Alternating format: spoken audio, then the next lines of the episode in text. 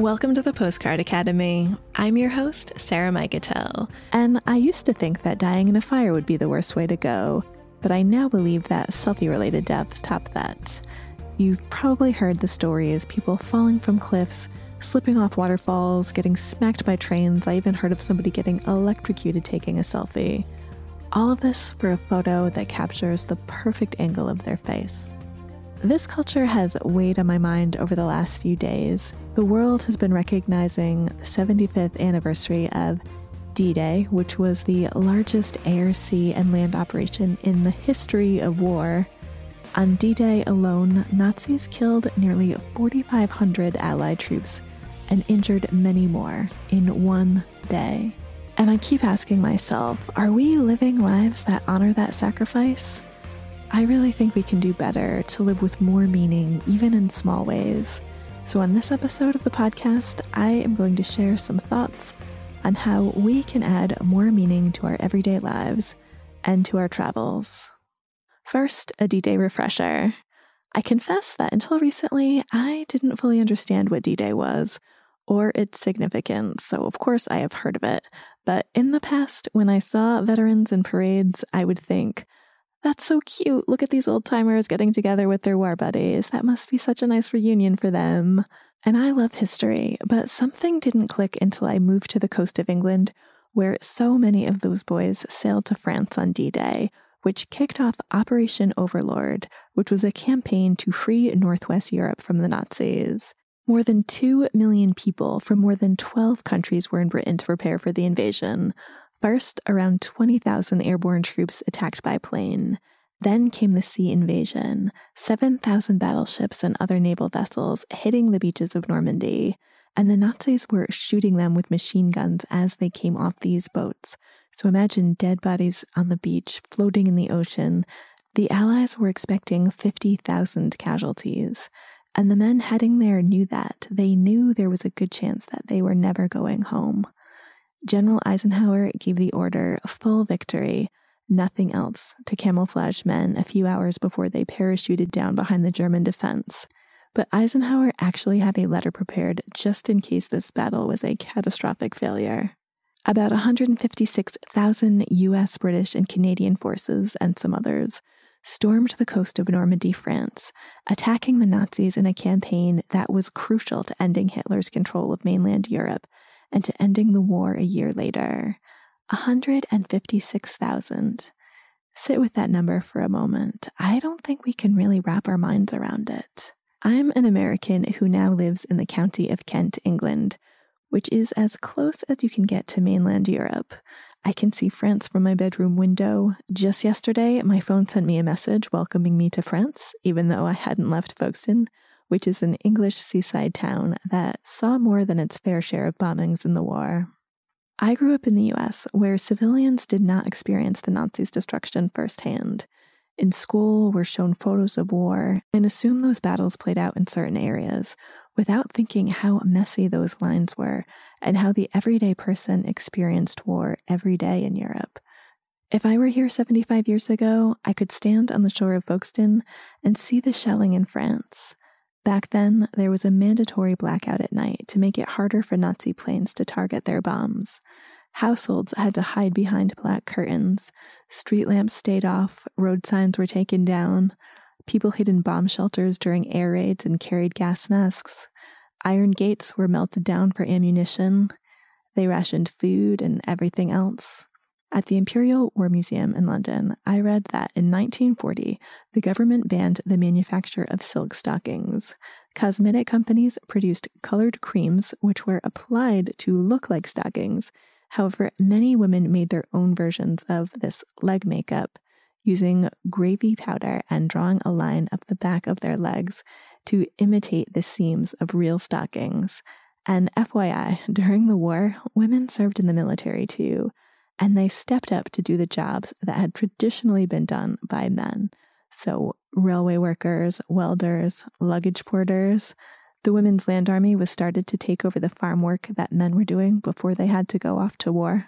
When you travel to new places and visit the museums and hear the local stories, you feel history on a deeper level. I'm sure you have experienced this on your travels. Books you've read come alive when you see the architecture, when you taste the traditional foods, hear seagulls or the sounds of the city. All of your senses are engaged. You see where the bombs fell, the memorials. You learn what life was like before the war and after.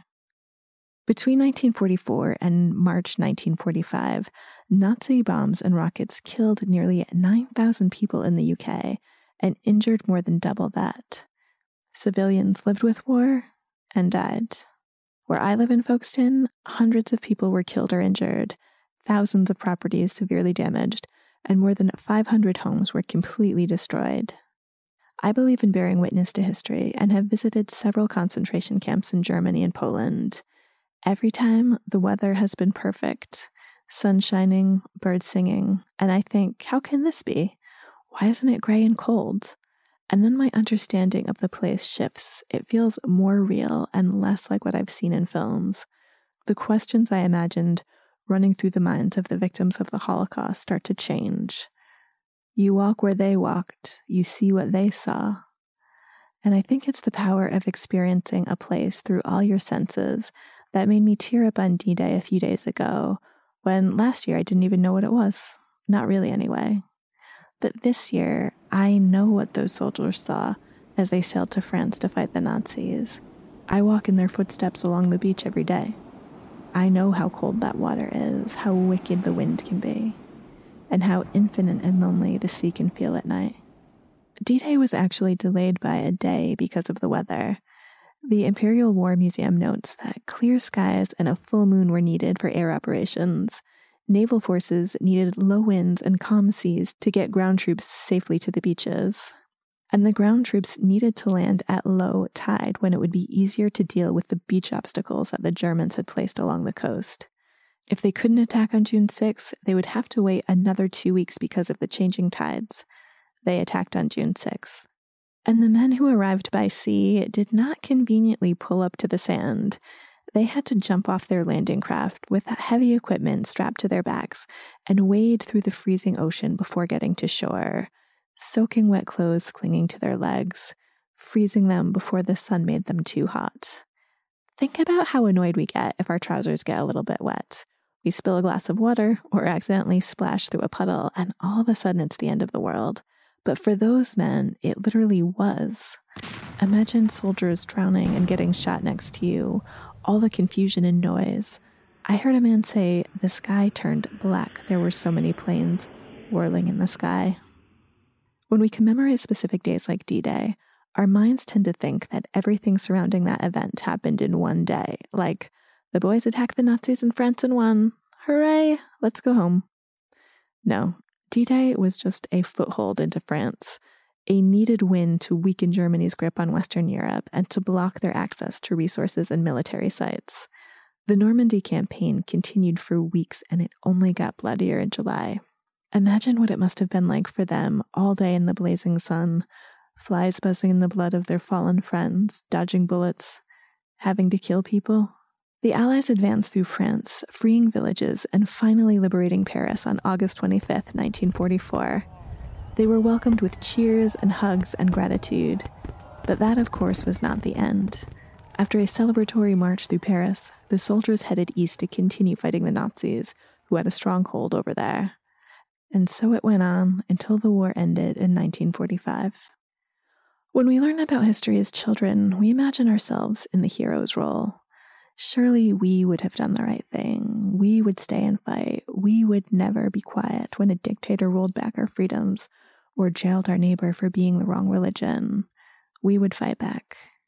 Many adults from the comfort and safety of their couch still say they would, without ever thinking too deeply about what they'd really do.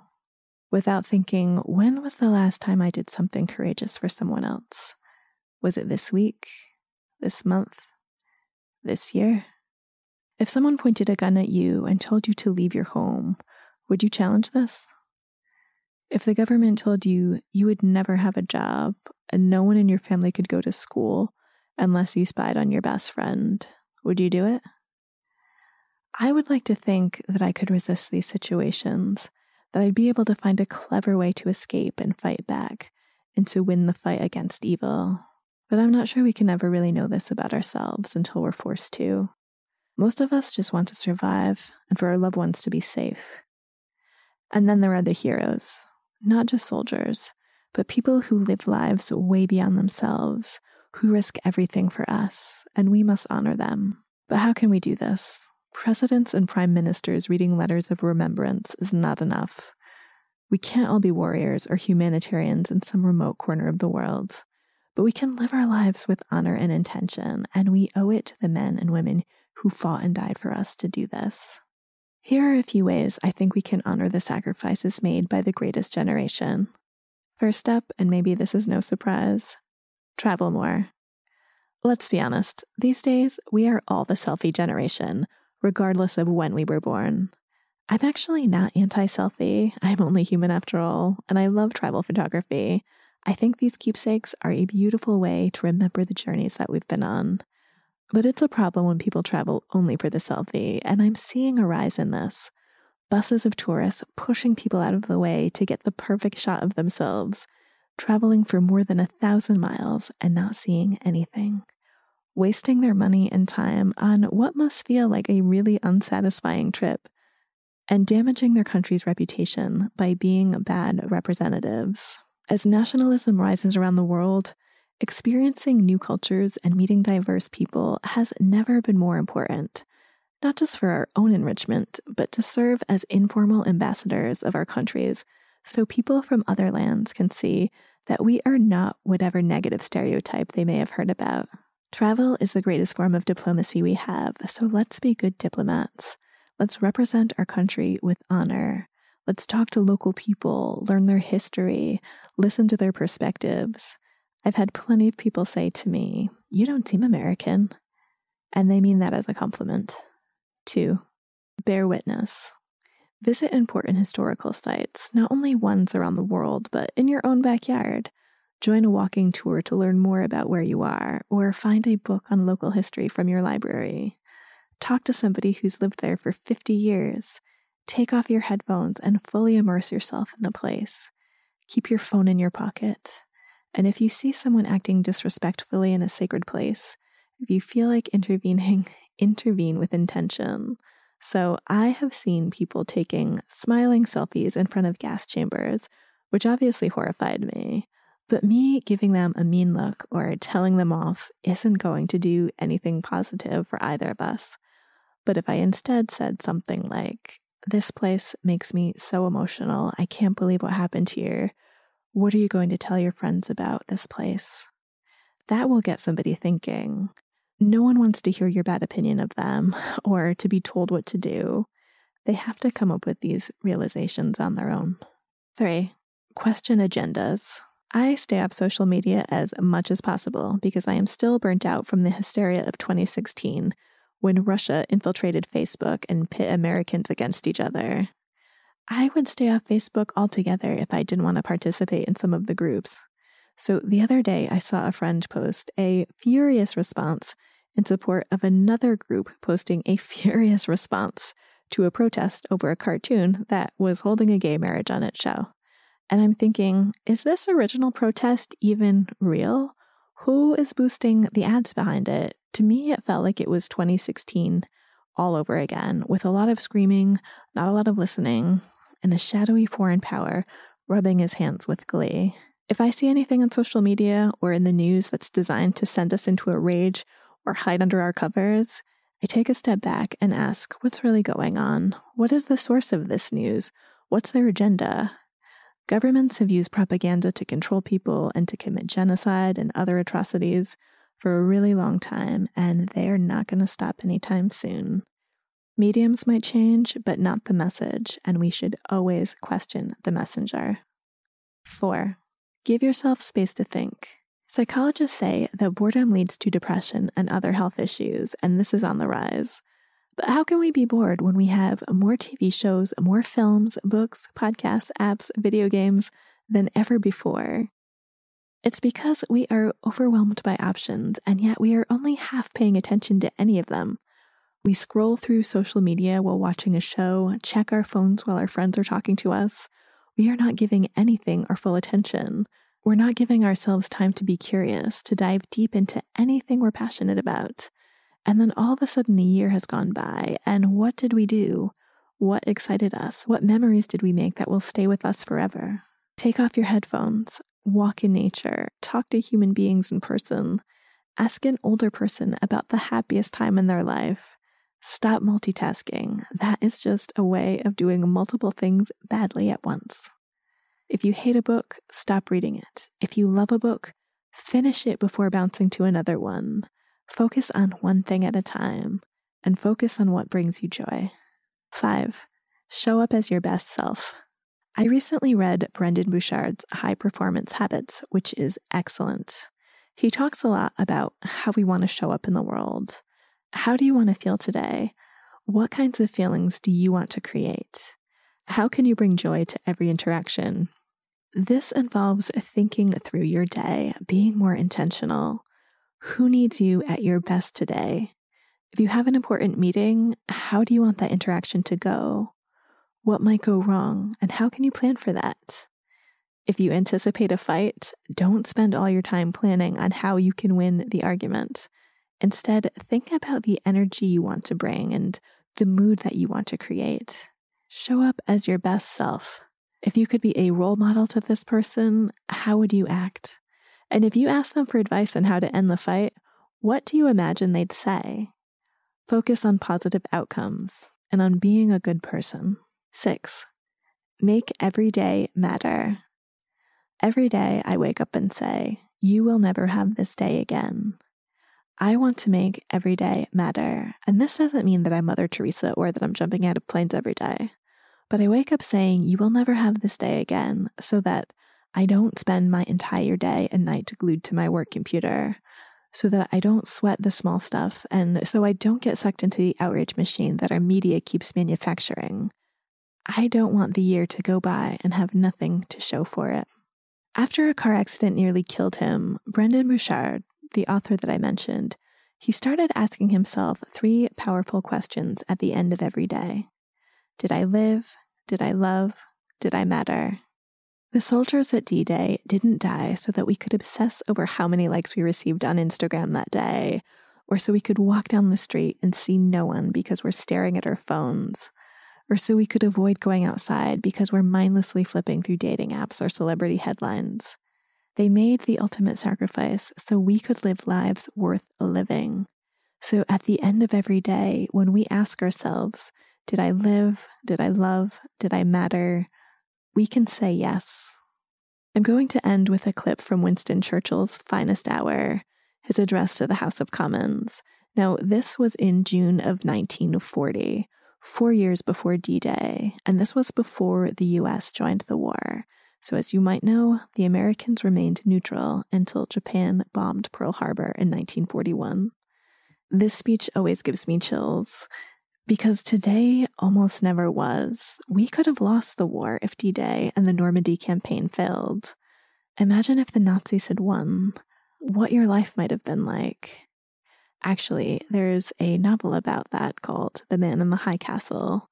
I read that one on paper, but you can get that as an audiobook and you can get Brendon's as an audiobook too. And if you are not a member of Audible yet, you can sign up using my link audibletrial.com slash postcard. But anyway, enough from me. Here's Winston playing us out. You can listen to the full 30 minute speech if you go to postcardacademy.co. However matters may go in France, or with the French government, or other French governments, we in this island and in the British Empire will never lose our sense of comradeship with the French people. If we are now called upon to endure what they have been suffering, we shall emulate their courage. And if final victory rewards our toils, they shall share the gains. aye, and freedom, shall be restored to all we abate nothing of our just demands. Not one jot or tittle do we receive. Czechs, Poles, Norwegians, Dutch, Belgians have joined their causes to our own. All these shall be restored.